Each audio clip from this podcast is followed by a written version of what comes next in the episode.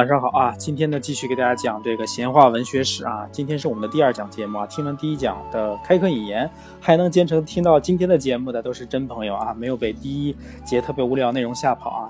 那我们第二章的题目呢，叫做希腊罗马神话啊。熟悉我的节目的朋友们都知道，我从去年的十月份开始讲这个古希腊罗马神话，然后一直更新了一年，到今年的十月三十一号算是正式完结。呃，所有的西亚罗马神话的主要故事内容呢，都已经讲完了。那我们这次讲这个第一章里面的文学史里面，也会讲到这个希腊罗马神话跟之前有什么区别呢？可能这边我们就更加侧重于它的文学意义和它背后的啊这个这个文学上的内涵吧。啊，好，那我们在故事之前呢，先讲先讲一则寓言啊，在万国交界处呢，有一片森林，森林里有一个猎人居住，起木啊。盖了一个小木屋啊，只能容纳一人啊，一个枪啊。有一年冬天呢，狂风暴雨的黑夜，有人焦急敲门，开门，结果发现一位老太太迷了路，求躲雨啊，才安顿下来啊，进来吧。然后呢，刚刚安顿下来呢，就有人又来敲门啊，门开了啊，一对小女孩迎进来啊，啊，又来是又是来躲雨的。顷刻间呢，门又响啊，又开门，一位将军出战迷路，带了数十个士兵，于是也迎进来啊。等等等等等，过了好久，再有人来啊，是西班牙公主携带众多马车，等等等，都要躲雨，来了很多很多人啊。整雨整整下了一夜，雨中夜啊，屋里有声有笑啊，大家欢唱着歌啊，谈论着各种事情。天亮了，雨停了，众人纷纷离去啊。讲这个寓言是什么故事？什么意思呢？只要心一诚，神奇就大，智慧更大。所有的神话故事呢，跟这个都类似啊。表面上是一个非常离奇的故事，但它背后的意义呢，需要大家自己慢慢去领会啊。那讲讲完这个寓意呢，我们来讲一讲文学啊。这个文学起源呢，这是这一章我们主要讲的内容啊。文学怎么会有起源呢？其实文学这个东西的起源啊，很糟很不光彩啊。文字以前呢，先要有文学起源啊，有东西要表述，要不然你创造文字也没啥意义，是不是？那古人类最大的快乐是什么呢？唯物主义呢称说是始于劳动啊，因为我们劳动最光荣啊，劳动最快乐啊，劳动使我快乐。现在年轻人不经常说工作使我快乐吗？说热爱这工作啊。唯心主义呢说人类最大的快乐是开始于性爱啊，其实都不然。那古人类最大的快乐是什么呢？其实是战争胜利之后呢，打败敌人，求得生存啊，得延续，因为在。特别原始的年代，我们都知道这个生存非常的可怕啊！丛林法则，你不杀他，他就杀了你。生存下来是最大的快乐。那么呢，我们战胜敌人之后呢，必有唱跳欢乐啊！久而久之，众生中最和谐者，一牢记，一传播，久而久之就成了诗，对不对？大家这个劳动号子喊多了哈，这诗就出来了。那劳动是苦的啊，做爱是悄悄的，唯有战争胜利是大规模的，可以大张旗鼓，没有人说。我干活干特别快快乐啊，每天地里种庄稼种的我高兴的不得了啊，那都是文艺青年想出来的。那做爱呢，这个事情是比较属于隐私的，你不可能在那个大庭广众之下做，然后还呐喊出声嘛，那也不太可能。所以呢，唯有战争胜利啊，这是全种族全部落的一件大事情，大家可以大规模的庆祝啊，开放啊，有有歌唱，有有有欢闹啊，然后有声啊，声有歌。歌有诗啊，慢慢这个诗就出来了。其次呢，对神的崇拜呢，也是出名的精神生活。开初呢，是为了祈求，求必出生吧，哈，你祈求必定要出生。起而呢，你开始是小声嘟囔啊，然后呢，你放声歌唱，最后呢，在啊大合唱还是怎么着的，完了就有了祷词。那不能否定劳动号子的作用啊，但那是实用的。其实最早的这个文学的来源呢。这个主要就是来自于战胜的战歌，然后，呃，向众神祈祷的祷词，然后就是劳动号子啊，因为这个比较常用，慢慢之后喊多了，肯定也有有一些文学性的需求，所以呢，它的文学就起源了。那。文字文学起来起源之后呢，大家很多东西需要记录下来嘛。那文字就用于记事啊，用于联络，用于传播，然后用于命令，用于劝告啊。生存经验呢，同时也要流传下来。比如说什么时候有战争啊，什么时候会有疾病，疾病是什么样的祸患、灾难，这些东西都要需要记录下来。那造字者就开始设计啊，然后刻字者。出手工啊，大家这完了之后就开始把这个东西流传下来。那后那后者呢，就刻字者不一定识字啊，前者造字者是知识分子。那刻字的跟我们现在一样嘛？比如说那个誊写这个呃古古代的那个文字，然后呃还有寺庙里嘛石碑上刻字的，谁捐款几万元，那不一定他是特别有文化，但是他这属于一个体力劳动了，是吧？那小亚细亚出土的很多泥板字啊，记录了公元前四千年前的这么一个，呃，一次洪水啊，那是一个非常早的文字来源。那巴比伦、亚细亚呢，开始有了楔形文字啊，然后呢，直到埃及开始变化啊，出了象形文字，出史书，颂神赞美，出了书商，书随人葬啊，渐渐不限于宗教拜神，开始记人、记事、记风情等等。那讲到国外呢，我们回到中国，中国呢自殷商时呢开始有甲骨文，到周朝有竹简、刀刻字，汉朝呢开始用棉帛、丝织品啊开始写东西，到东汉呢，我们知道出了一个特别有名的大太监啊，啊不叫太监，宦官啊叫蔡伦，造纸啊文字广为传播啊，造纸术士也是中国的四大发明嘛。到汉末的蔡邕写刻石经啊，刻石贡拓啊，开印刷术之先河。把字啊先刻到石头上，然后用纸一贴，是吧？这个东西就拓下来了啊，是叫拓吧，还是叫拓？大概就那个意思啊。现在我们知道那个恭王府里面和珅家那个 叫什么来着？那个多子多才多什么？就那个寿字啊，也是很多都是用纸拓下来的啊。那印刷术的先河就是由蔡邕来刻石创办的。那到了隋唐呢，有雕版。到宋以后呢，有活字版啊，活字印刷术啊，毕生发明的。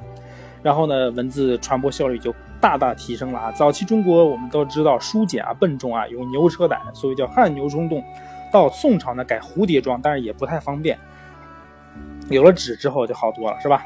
那印度古书呢，称为吠陀啊，指的是智慧，是印度的圣经。在释迦牟尼之前呢，其其那个印度已经有了很多宗教了啊。在比如说，在耶稣之前也有宗教啊。印度经经书呢，当时印在牛皮上啊。然后呢，希腊那边也出了古书啊。古书是在腓尼基这个地方出来的。我们在希腊罗马神话也讲过，从埃及学到著作方法啊，逐渐有了学校。以不学为耻，你不学习就是一件可耻的事情啊。从此大家有了学习文学、学习文化的这个一个需求啊。学习目的呢，在中国呢，比如说是。为了记账，为了通信，逐渐出现行吟诗人背诵荷马史诗。那亚历山大图书馆呢？当时就有希腊书大约七万本啊，后来被凯撒烧去了很多。那希腊神话呢？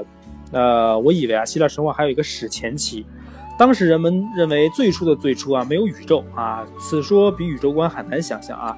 你现在觉得这个宇宙都是各种行星，还能想象出来是什么样子？但是。宇宙之前呢？最初的最初没有宇宙，具体是怎么回事呢？这世界是什么样的？一片混沌，那想象不出来吧？那希腊人认为呢，在有宇宙之前呢，是一片混沌，无光漆黑，类似于庄子说的一片混沌的感觉。希腊人呢，给这个混沌起了个名字叫卡俄斯啊，chaos，那就是英语那个争杂乱混沌那个意思啊。卡俄斯不应该是单身汉啊，随便呢就给他来了个老婆啊，叫诺克斯。然后生了个儿子叫艾瑞波斯，意思是黑暗啊。儿子一长大呢，就杀了父亲，和母亲成为夫妻。这就是史前期的表现啊，无论动物性。呃，两个神呢，也不是审恶灯啊，他们一言不合就开始生孩子啊，生了两个孩子，一曰光明，一曰白昼。这两个孩子呢，也挺厉害的啊，也效仿其的父亲，打打倒了他们的父亲。关于这两个孩子是男是女呢，也毕竟不可考，只知道他们又有子名俄罗斯，即爱的意思啊。后来这个小爱神丘比特不也有一个名字叫俄罗斯嘛？但是这个这个俄罗斯和那个俄罗斯就差了辈分，但是后来人们就是记混了，反正也都记到一起了。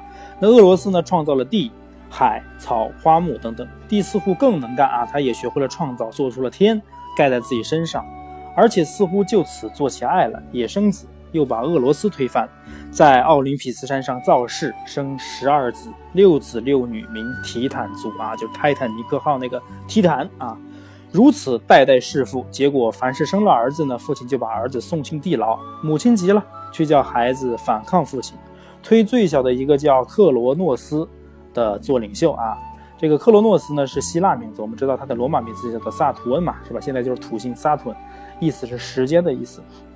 那做领袖啊，叫就就又将他父亲给推翻了。这种史前的希腊神话呢，是否定之否定啊，是兽性的。你爹推翻了你爹，我再推翻你，是吧？一代推翻一代，代代弑父啊，否定之否定。呃，算说它是兽性的，其实也就是动物性的嘛，是被这个被忽略的史前期呢，告诉我们呢，人性是如何来的，有兽性的前科。现在人为什么那么恶呢？是因为它本身就有兽性的前科。在我们一些的希腊神话中，很少会讲这个史前时期，比如说这个，呃，创世武神啊什么的都很少讲。这里面就简单带一下啊，可能不同的地方讲述方法也不一样。那下面我们要说呢，是以朱庇特家族为开始的希腊神话啊。这个朱庇特就是宙斯嘛啊，希一个希腊名一个罗马名。怎么会有史前时期的兽性呢？是因为那个时候人性还未成熟啊，都有兽性，兽性啊。其他人类文明也如此啊，都有不文明的家谱啊。想想我们这个。中国神话也一样啊，一言不合就把女神给强奸了，然后就生下了新的孩子啊。希腊诸众神呢，神性啊是人性的升华，人性未觉醒，自然一片混沌。朱庇特啊，Jupit 就现在木星的那个名字，看他的希腊名字呢叫做宙斯，是宇宙的最高统治者。他的武器呢是一把雷电啊，他老婆呢叫朱诺，朱诺啊，啊，他的希希腊名字叫做赫拉，我们都知道宙斯和赫拉是一对儿，那朱庇特就对应的朱诺啊。今年的一个大新闻啊，天文学的大新闻，说是这个人类的飞行器叫朱诺啊，奔向了这个土星啊，突奔向了木星啊，朱庇特啊。但是这个后续也没见媒体怎么报道啊。这个朱诺呢，象征着空气啊，善于嫉妒捣乱。那尼普顿啊，是海神啊，对应的是希腊的海神波塞冬，现在海王星的名字啊。呃，普鲁托是死神、地狱神，也是财富神啊，因为。死亡通常跟财富有有有关啊，人为财死，鸟为食亡。那他的希腊名字呢，叫做哈迪斯。现在我们这个冥王星的名字比较普鲁托嘛，普鲁托就是普鲁托。然后马尔斯呢是火星的名字嘛，火星也是三月的由来。他的希腊名呢叫做阿瑞斯，他是个战神啊。然后呢，希腊时期呢不重视马尔斯，到罗马时期比较好战，后来呢把马尔斯奉为了主神。然后呢就是福尔甘嘛，福尔甘一名，他的希腊名字叫做。赫菲斯托斯啊，是火神冶炼之神，是个拐腿啊，跛脚，有点像武大郎，长得特别丑。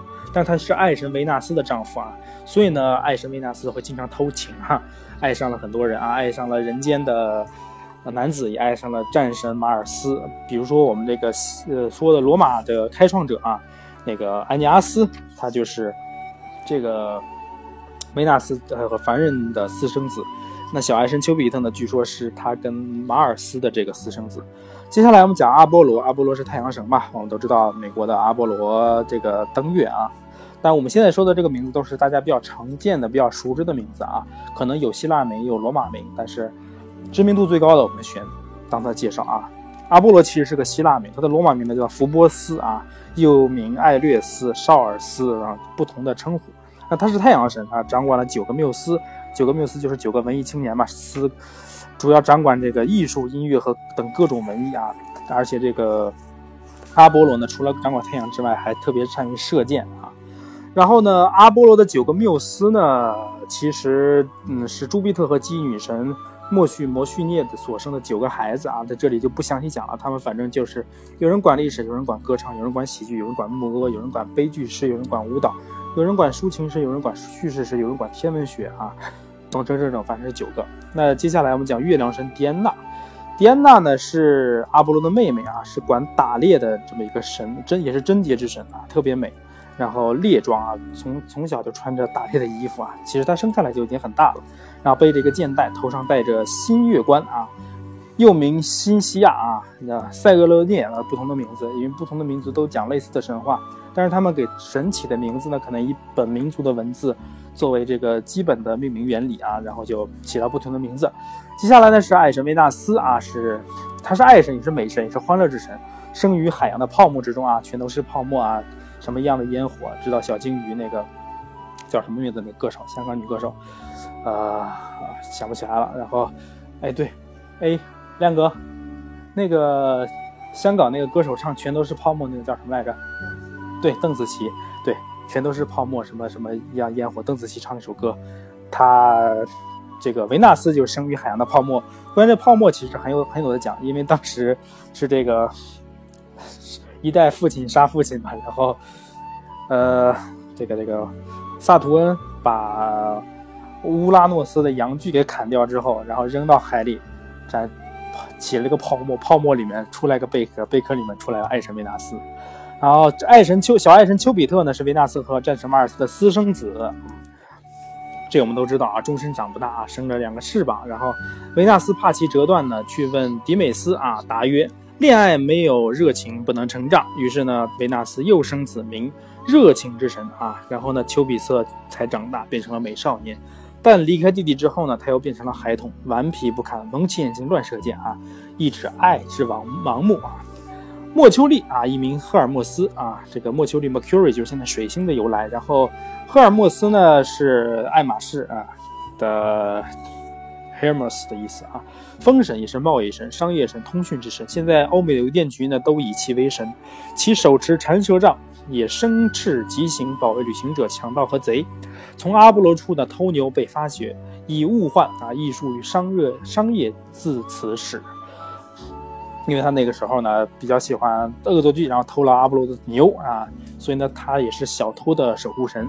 那呃后来他拿了几个什么鸡蛋啊，还是篮子里面什么东西，给作为交换，还是把什么的送给了阿波罗啊。从此呢有了商业啊，所以他也是商业之神。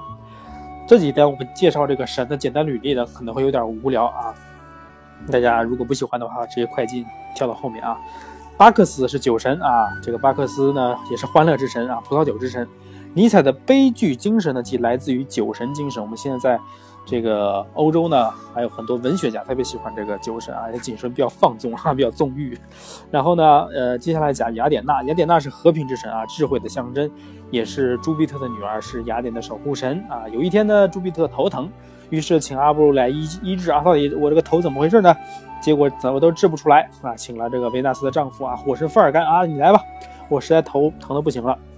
然后富尔干拿拿一把大斧子，就把朱庇特的头给劈开了，然后里面跳出了特别牛逼的雅典娜啊！孙悟空是从太上老君炼丹炉里跳出来的，雅典娜是从他爹的头里逃出来的，上帝的头里啊，玉皇大帝的头里，然后就非常的英武不凡，手手里拿着红缨枪啊，这个英姿勃发。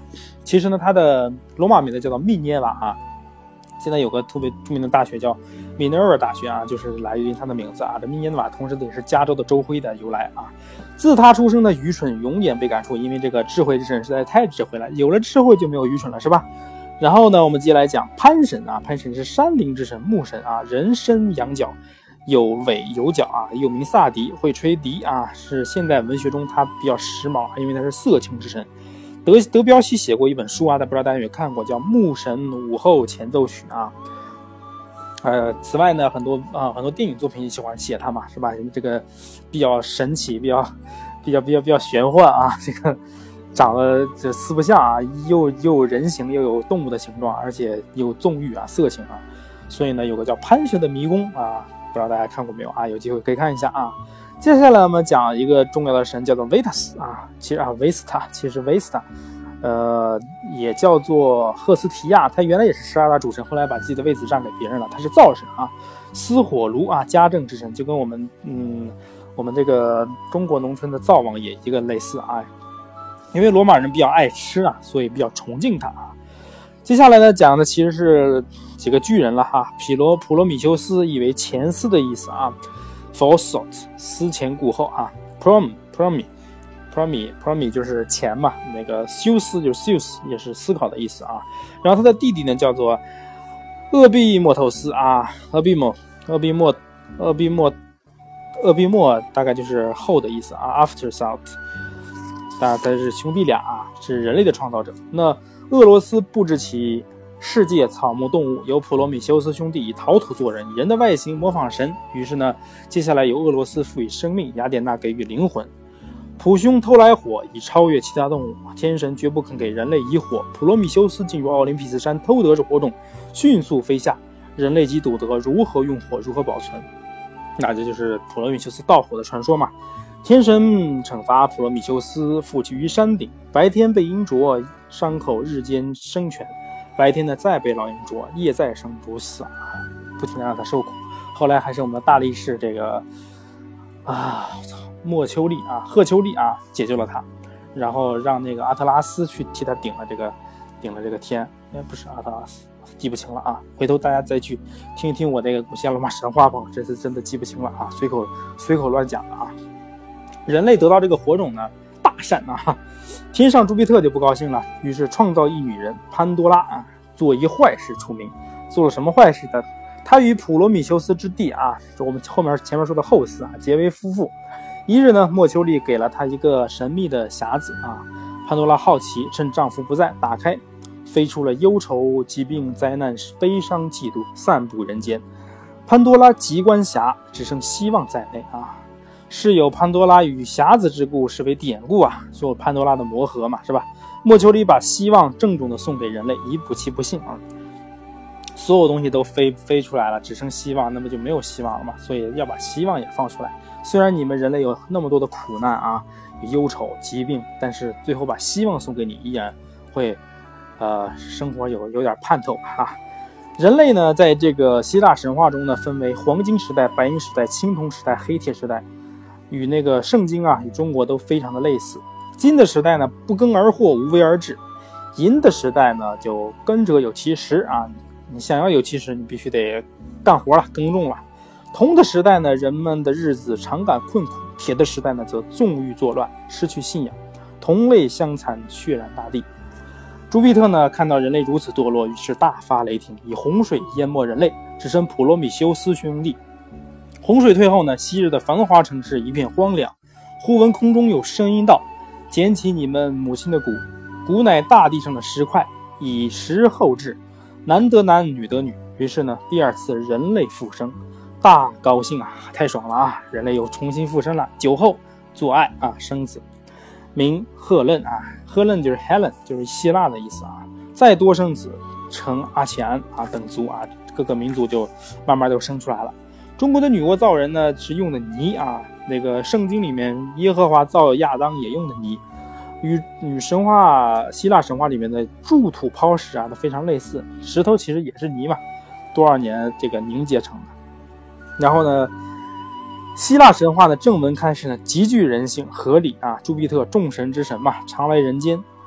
有一次呢，在云间见一美女啊，这个美女叫做欧罗巴，正在灵泉间玩耍。朱庇特于是呢，变成一只白牛，渐渐靠近美女。美女套花环于牛，牛跪女骑，牛走。结欧罗巴于海上啊，至陆地环形，女女爱生三子，那块陆地就变成了欧罗巴，就是现在的 Europe，欧洲啊。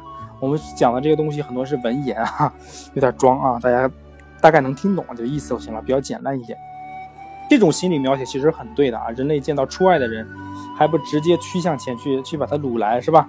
睡一觉是吧？这是人人之常情啊，写的非常有人性啊。如何想把那个墙上的？女神的画像变成炕上的媳妇儿，这是人人都想干的事情啊！朱庇特与人间美女西梅尔生巴克斯啊，酒神巴克斯有老师希勒诺斯，半人半羊，永远跟随着。巴克斯有车，以抱师拉车，教师骑驴车，车上尽是美人美食，非常好啊！我到处开着我这个豪华房车到处玩，车上还有美人美食，非常愉快的旅程啊！旅程超越希腊。远至亚细亚、印度，长期漫游啊。教师呢，曾与学生迷失，迷路到亚里，就迷失到一个很奇怪的国家啊，叫做里底亚啊。这个国，这个国家有个国王叫麦达斯啊。在宫殿里呢，国王麦达斯将他送回啊。巴克斯为了感谢国王，询问他可有可有什么愿望。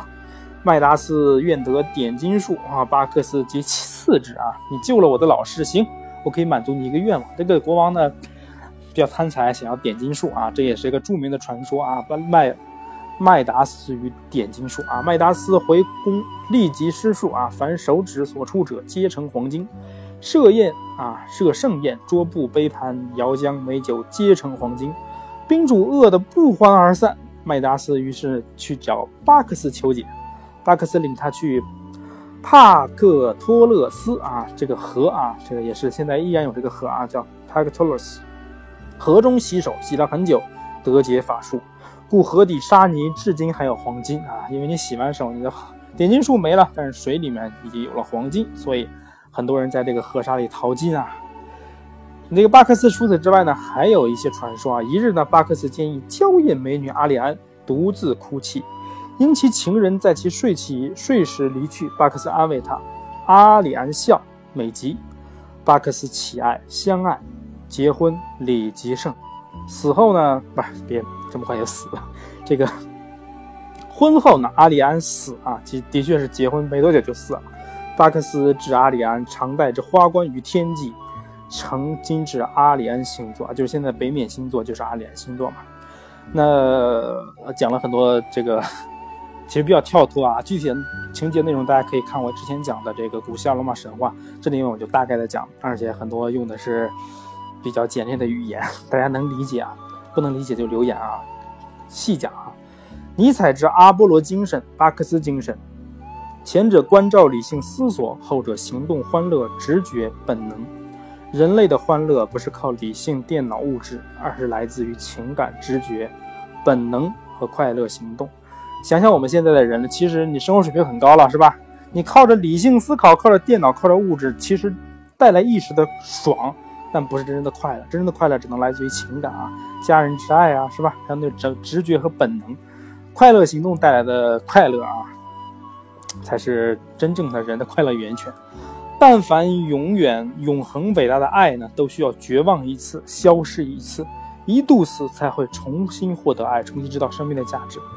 你这个爱非常伟大，是吧？那是因为你没有经过考验。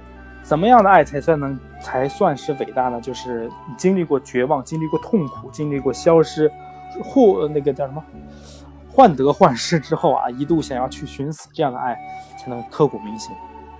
阿里安因情人走，知道巴克斯更好；巴克斯因阿里安死，更知其可贵啊。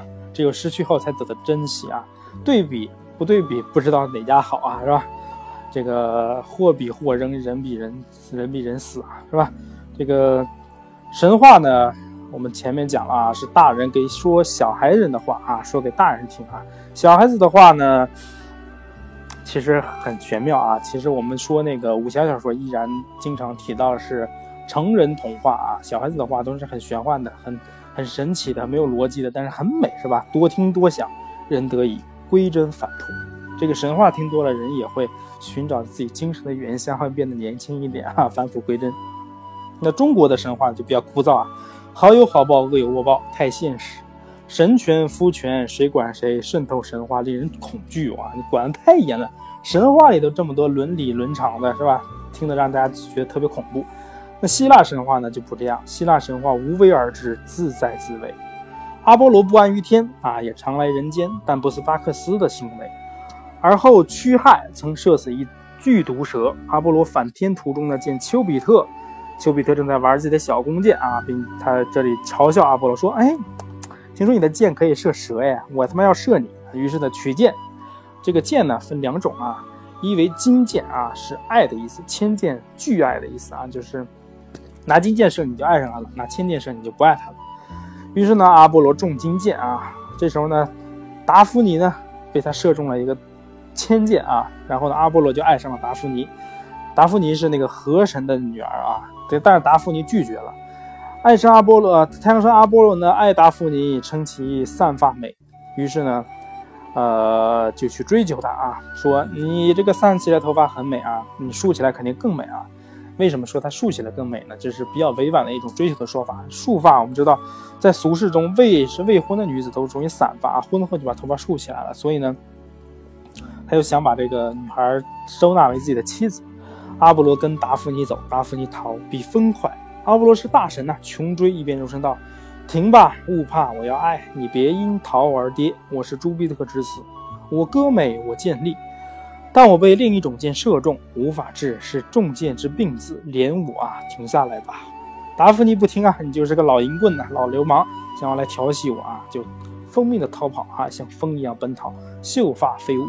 最后呢，达芙妮的头发已触及阿波罗的鼻息啊！达芙妮叫：“父亲啊，是地是大地崩裂吧，救我！”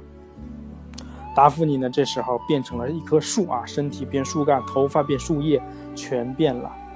这时候就完全变成了一只桂树啊！阿波罗抚树，人暖；抱树狂吻，树挣扎不肯。阿波罗哭：“你不成我的妻，要成我的树，乳叶做五官。我是太阳神，我不会哭。”于是呢，树就变成了月桂树，成了阿波罗的桂冠。阿波罗终生都戴着月桂的花环哦。月桂树的那个树枝围成了头头冠啊。然后呢，阿波罗呢以肉身之爱追求形而上之爱啊，搞这个柏拉图的啊，只要能跟着你这个树在一起就可以了，是吧？啊，其实这个类似的故事还很多啊，比如说还有一个叫做。俄尔菲斯啊，又又也翻译成奥菲史啊，是那个《白银圣斗士》里面就是他啊。这个这个阿波罗与九缪斯其中之一呢，生了一个孩子啊，管的是管这个叙事诗呢，叫做卡利俄佩啊，常作诗，与阿波罗日久生情，又生子。俄尔普斯承其父亲之音乐天才与母诗歌天才，情歌起，动植物均被其感动。这是艺术家的响声啊！一说艺术家就指的他们。在画中呢，人多与诗和羊一起安然共听俄尔普斯弹奏，这是人类的理想啊！闲的没事也不用忙做啊，就去听一听艺术啊，谈谈音乐。俄尔普斯恋爱了，对象呢是欧克欧律狄克。俄尔普斯唱歌，欧律狄克伴奏。一日，欧律狄克在林中采花，被毒蛇咬，只来的神叫声俄尔普斯，即死。啊，所以这 ops 是吧？这个俄尔普斯其实在远处，琴断，弦出声即欧律狄克之叫声。朱庇特说：“已死，如去地狱找欧律狄克。地狱门口有三首犬，凶，无人可以以智力武力与俄尔普斯通融。”这个三三首犬，我们都知道，三只头的大狗啊，在这个《哈利波特》也出现过啊。第一第一章那个不是第一部。哈利波特与魔法师也是这个三三个头的巨巨犬，守着魔法师的通道啊，不让他们进入啊。所谓这个看门狗啊，三条狗的三三个头的看门狗也非常常见，在西方的文学里啊。这个俄尔普斯弹琴驯服三首犬得入，此前没有人没有活驱入地狱。俄尔普斯见到普鲁托，啊，普鲁托是死神啊，在他面前呢求携欧律狄克还还还阳啊。欧律普鲁托同意，但警告说。若在归途中，伏必在前，弃必在后，不得回视。答应就放人。俄尔普斯口头答应了，主道啊，男前女后。女说：“你若救我，为什么这么冷酷，不回首看我嘞？”欧律狄克恳求再三，俄尔普斯回头，欧律狄克骤逝啊，顷刻之间就没了。俄尔普斯独处，不复弹琴，酒徒怒，杀死他。正于池，尸体肢解，口中呼其名，岸上留其情。天曲去成星宿啊，称俄尔普斯星座啊。这个普尔普斯就是现在天琴座啊。他这个是非常热爱音乐，这个非常厉害的这么一个缪缪斯之子。这个位世界上最伟大的诗人兼音乐家还会再来吗？我以为不会复不会再复返了，只能零零碎碎的活在地上的艺术家身上啊。这个。他已经升天作为了一个星座啊，这么一个星座了。那但是他的一些文学艺术天赋呢，可能会残存在一些人类的呃身上啊，但是只是一些残存的部分。比如说莫扎特、肖邦，就是一部分的俄尔普斯。莫扎特是俄尔普斯的快乐、和平、祥瑞、明亮的一面，而肖邦呢，是他忧伤、自爱、淡念、怀想的一面啊。讲完这个，真的好口渴啊。接着讲吧，那个狄安娜啊，狄安娜是贞洁之神啊，一夜无云，寻于空。忽勒马止步，见一牧童酣睡啊，沐月光，美极。狄安娜动情下降，细看更美，清秀气息有芳草气，得其体温。狄安娜动吻少年，恩底迷翁醒觉。第二天晚上，狄安娜复来复吻少年，夜夜如此，就跟那个《天龙八部》里面虚竹。去找梦姑啊，大概是类似的这么一个，我去啊，大概是类似的这么一个桥段。耳机掉了，等一下，大概是类似的一个桥段啊。然后呢，如哦，然后他开始变忧忧伤了啊。如此久往，少年将老。于是蒂安娜是少年永睡，使其永得其安，永远睡着了就永远不会老了。我可以永远看到这个美少年。狄安娜呢？从此此外呢，还爱过另一个人间少年，叫俄里翁。这是贞洁之身啊，看的好像一点都不贞洁，好不要脸啊，好羞涩。这个俄里翁呢，常携狗狩猎，见狄安娜之侍女，侍女们见俄里翁来，即化白鸽飞许。后俄里翁爱上某公主，被要求立功啊，俄里翁不耐，欲抢公主不获，然后呢，反而被抓了，弯目失明，流浪得贵人救。时后来呢，遇到了狄安娜啊，同列相爱，形影不离。阿波罗得知，以为狄安娜如此不当，欲与狄安娜比剑。狄安娜误为阿波罗所骗，射死俄利翁。狄安娜大悲，生俄利翁为星，在月旁。另一小星为俄里芬这小狗啊，就是现在的猎户座啊。我们知道他是怎么比剑的？他当时阿波罗对狄安娜说：“你看海里啊，那有个小点啊，其实他提前让那个俄里翁去前面游泳啊，我们去呃兄妹俩聊聊天，你去海里游泳吧。游远了就对这个狄安娜说：‘哎，狄安娜，你看见海里那个小圆点了，小黑点了没？这个人家都说你这个剑术比不上这个智慧女神这个狄安那个雅典娜。’嗯。”你是不是能射中那个点射中那个点我就觉得你很厉害啊！这个女人都有嫉妒之心，什么？说我射箭不行，我比不上你还差不多，让我比不上雅典娜，你在开什么玩笑？他就拿箭射，正好射中了那个小黑点呢。小黑点就是俄里翁的脑袋嘛，落在水面上。结果爱人的人就被他射死了啊！为了追溯他啊，为了这个纪念他，就把他变成天上的星星星星星了啊！很好很好。啊，我操，讲这么长啊，后面好像还有很长。呃，接下来讲一下维纳斯吧。维纳斯这个比较风流啊，花样多啊。她的丈夫呢是个铁匠啊，福尔干。维纳斯爱上人间的阿多尼斯，阿多尼斯好猎，维纳斯不放心呢，劝其留，少年不听，终于在打猎中受伤。维纳斯前往途中被经伤，急死啊。至到到了到了时候呢，阿多尼斯已死。这个维纳斯哭哀痛日深，求朱庇特日神啊，那。朱庇特大王，那个父王，你救救我的心上人吧！普鲁托呢？于是呢，就允许阿多尼斯复活六个月，与维纳斯相会。每年早春呢，阿多尼斯出现见维纳斯，六月返回这个地狱。然后呢，有人说这个阿多尼斯象征春天，那维纳斯象征爱。有一美女普赛克受崇拜啊，几乎超越维纳斯。维纳斯嫉妒啊，就派他的儿子丘比特去杀掉这个普赛克。到的时候呢，爱上了，觉得这个太美了啊，就是呢，那个爱神，嗯，小爱神丘比特反而爱上了普赛克，不忍心杀死他，于是呢，维维纳斯在浴室设计折磨这个普赛克，普赛克欲跳海死，被丘比特救啊。另一神西风拖着普赛克飞到遥远的岛，有皇宫花园啊。晚晚间的丘比特隐形现身，去会见这个普赛克，那普赛克感动了，答应了丘比特的爱。但丘比特说呢：“你若真爱我，勿问名，勿看形。”普赛克同意。丘比特说：“如我不守信，否则我不再来。”又应。夜欢好，天亮后，丘比特去，日日夜夜会为生无形。终一日，普赛克说他想念他两位姐姐，想要去见一见啊。然后丘比特就同意了。于是呢，普赛克得以见到他的两位姐姐。谈及丘比特啊，姐姐非常嫉妒，说。你既然很相爱，为什么不见面呢？没有形状是什么意思？姐姐使其藏刀于床，事见丘比特或杀之啊。事业，就今天夜里啊，这个普赛克与丘比特欢爱后呢，丘比特刚刚睡去，让普赛克就提起灯来照啊。惊奇美少年，灯油滴丘比特肩啊，丘比特立马就醒了。灯油滴我肩上还不醒啊？于是丘比特消失了，又不跟你玩 SM，干嘛红拉滴我是吧？普赛克提那个普赛克失信了嘛？说说好了，你不要看我长什么样嘛。所以呢，世界上的从世间称不诚信无爱啊，就说你这个人就叫普赛克啊，没有诚信，没有爱啊。让普赛克呢畏罪自杀。河神还其生，四处流浪不见丘比特。维纳斯令其劳动，又令其到地狱取一匣啊，就是取个盒子，好奇一开匣，乃睡眠之神啊。抱普赛克，普赛克睡去啊，就是睡眠之神抱着你还不睡吗？丘比特见，啊，终于心动了啊，救普赛克，吻使其醒啊，跟睡美人一样啊，这个你行了，你这个这个这个这个吻一下啊，童话故事一样，睡美人醒了，飞上天见众人啊，维纳斯运气成功啊，因为这个人家说这个人世间最美的人是普赛克，现在。